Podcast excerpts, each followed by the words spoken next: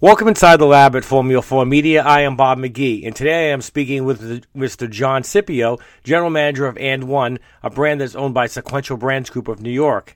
Founded 25 years ago in 1993, And One prides itself as the original street basketball brand for the everyday player. ES Originals licenses the brand for footwear and High Life LLC for apparel, with other vendors for additional product categories. Uh, good morning, John. Good to have you inside the lab today.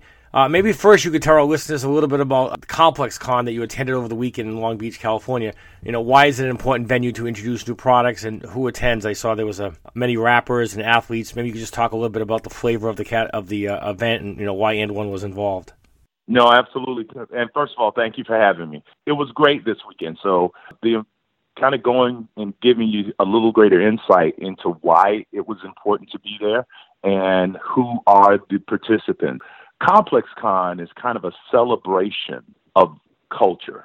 And while it's really steeped in streetwear, particularly sneakers, it's not just about fashion, it's about art and music. So the participants there are those individuals that are interested in all facets of the culture. It's a cultural celebration. I, I kind of liken it to the Coachella if you will, of uh, of streetwear. And uh, it was important for us to be there because as a street ball company, and as you mentioned, we consider ourselves kind of the originators of that. It was important for us to get back to our roots.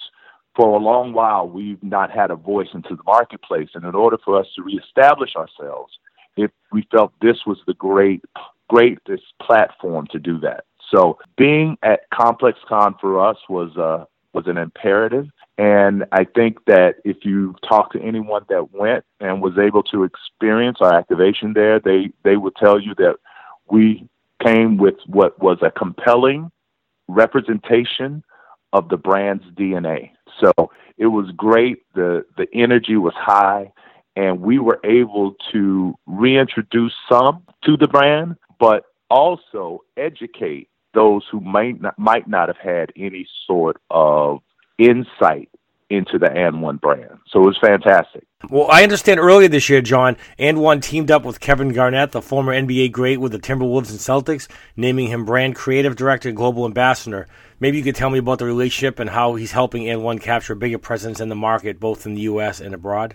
Absolutely. So, and our Kevin is coming back to the brand. He had previously been with the And One brand when he was actually a player. And now he sees the void that exists in the marketplace. I think that retailers are looking for opportunity in the marketplace. So he approached the owners of And One and they were able to connect and he's coming back as you mentioned as our creative director and basically our muse because anyone who has been around Kevin or has seen him on the court knows the kind of passion he brings to the game. And he, he's always been that. Well, he's bringing that same level of passion to the boardroom. He comes in and he's so excited about what this brand has to offer and what we can do in the marketplace that he's he's really helping everyone elevate their game. So from challenging and being that conduit of ideas. He has come in and really kind of invigorated and given that shot in the arm to many of us on the brand side. So he has definitely brought not only the passion, but obviously he validates the brand being a former player and possibly a future Hall of Famer. And knowing what he is he's bringing to us, he gives us a, a ability to use his recognition to launch not only our North America, but our global strategies as we look to expand this this brand across the globe. Formula now with basketball product, you know, having a creative director that's well known. We've got Jay Z, we've got uh, obviously Kanye. Is this part of the the whole formula now of getting into the category and being validated or authenticated by having uh, you know a high a high name presence overseeing the uh, creative part of the of the brand? Well, I can't speak for other brands, but the thing that I think is different with the And One brand we actually got someone who knows the game, who actually played at the highest level. Uh, it's one thing to just use notoriety to bring kind of focus to your brand. And I'm, hey, for anyone who does that, that's great. I'm just saying for us, we wanted to make sure that we were being authentic to the sport and to who we are from a DNA standpoint. And going out and getting someone like a Kevin Garnett who has played the game but is also recognizable in the marketplace, we thought was more in line with who we are. So I don't know that that's the formula, but I think if you want to be consistent as far as putting forth a brand presence and uh, having people understand your brand DNA, then you align with those that personify what it is that you're trying to represent. And that's why Kevin Garnett is the most accurate representation of our brand, but also with a celebrity status. One other thing too about now this is you know the original street ball basketball brand, but I've been talking to some experts about the basketball category, some market analysts, and they say that performance basketball uh, on the court has actually been a, a, shrinking category. We know it's dominated by one brand. Are all these other brands uh, resurging? Is it partly on the lifestyle of the basketball silhouette, the, the, you know the the whole culture around basketball, maybe more so than playing the game, or is it a combination of both? Well, I think it's a combination of both. I think if you look at it through the lens of retail, it's in general. I think the number that I heard ago, and don't don't hold me to this, but I think that it was somewhere in the neighborhood of eighty percent of all of the basketball product that's bought in North America never hits the hardwood. It's about fashion. So there is a large fashion lifestyle side of the business. And because lifestyle is so fickle, you know, trends move and change. That's where you get that kind of shrinking percentage when you start to look at the popularity of performance basketball silhouettes. I think bring coming into the marketplace, what we're looking to do is establish ourselves on the court. So make sure that people understand that the product that we put out there is court ready and you can perform in it, but also bring to the market aesthetically pleasing silhouettes so that if you want to wear it off the court in a lifestyle situation, it fits there too. But looking at the entire marketplace, I think that there's so many categories to choose from, from running to, you know, training. There's other categories that are also really deeply rooted in lifestyle. But if you look at the where we're focusing our efforts, particularly around, as I mentioned, this complex con consumer, this is a consumer who is a basketball fan, fan of the game. So really focusing in on that person and that that consumer type, I think is going to give us an opportunity to really gain the mind space there. Because think about it, I think with other brands, they're having to diversify their portfolio and they're having to think about things through a number of different sport categories. We only think basketball and how by doing that and having that kind of laser beam like focus, I think we're better able to tap in to the things that motivate, drive, and you know capture the mind of that basketball crazy consumer. You know, what are And1's goals in terms of exposure on players in the NBA and also the brand's goals and distribution worldwide and beyond Walmart? I know that uh, Sequential owns um, And1, they also own Avia, both brands that I've seen at Walmart. I mean, it, will the brand be positioned there and uh, elsewhere as well? Segmentation strategy? And does the brand want to be positioned among heritage basketball brands like a Converse? Finally, you know, what do you think will drive consumers to the brand silhouettes in the season ahead? Yeah, so the overall strategy is yes, we, we are in a Walmart.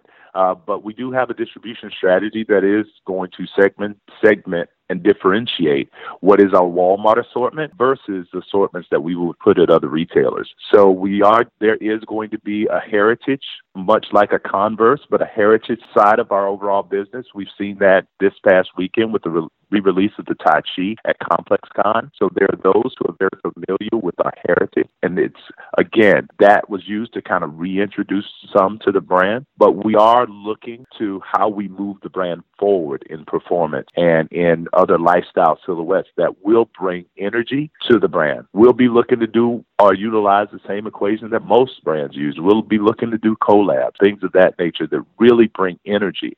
But by doing that, we don't want to sacrifice what is going to be our performance message. So as we look at our overall distribution, we'll still have distribution in Walmart, and that will be a part of our overall strategy. But as we start to look at taking it to other distribution points, it's going to be imperative that we create an opportunity to differentiate what will be our Walmart assortment versus what will be our assortment in other channels of distribution because we want to be able to tap into the consumers that go to Walmart and that business, but also those consumers that would go to other channels of distribution. We want to be able to have the consumer insight that allows us to tap into that as well. Yeah, that's that's the overall strategy as we look at our distribution plan. Products for other channels like specialty channels in, in 2019, is that the plan? Yes. So 2019 is looking is going to be where we would have a broader base distribution. Up until that time, so over holiday, you you might see uh, a pop up shop, but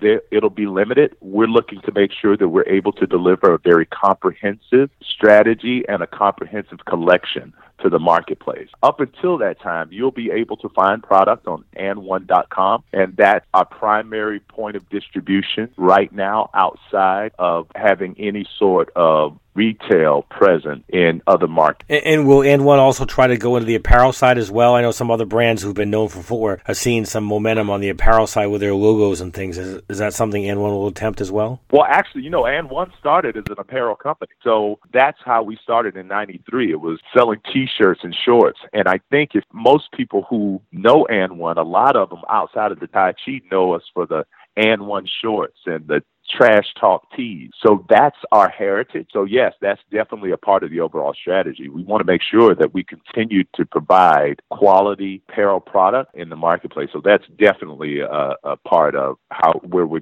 taking the brand.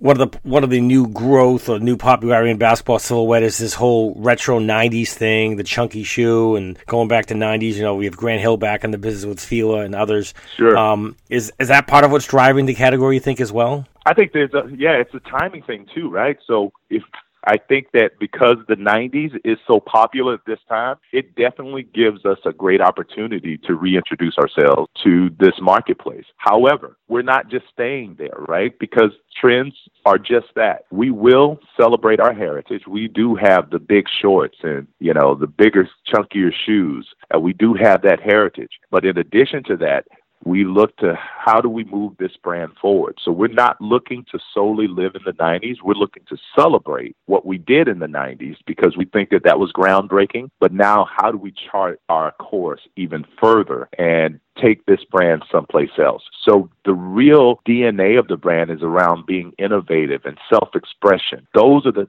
things that we represented in the 90s with our street ball. Now we're looking to take that those same qualities and bring them to present day. We love and celebrate the 90s, but we're not going to live there. Development is in New York. Yeah, so we do have, as you mentioned earlier, we have two licensees that we're working with, ESO Originals and Highlight, and both are located there in Manhattan. Finally, today, John, I wanted to ask you know, as you mentioned earlier in our conversation, uh, and one brought back the Tai Chi and two related styles at ComplexCon over the weekend and I guess you're going to bring it to more consumers in December through your company website you mentioned, which is and1.com. You know, what makes this style unique and special for players and consumers alike? Well, you know, one of the things that is makes this style unique is the fact that it is the shoe that Vince Carter wore in 2000 when he had what arguably many would say one of the most epic dunks ever. So the fact that he won that dunk contest wearing this product. And now it was if you look at that time, it was definitely great product with a great athlete. And that's really what we view as kind of our iconic product or our statement level product. Uh, so we look at what we would want to bring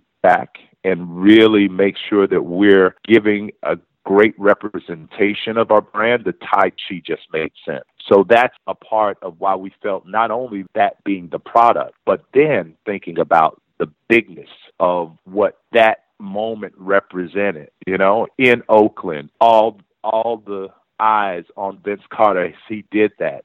Now you take that same level of bigness to a complex con and kind of all the eyes of the streetwear world are on you. It it just proved to be the right product, the right time, and the right venue. Thanks, John. I've been speaking with, with Mr. John Scipio, General Manager of And One, based in New York, and you've been listening to Inside the Lab at Formula 4 Media. I am Bob McGee.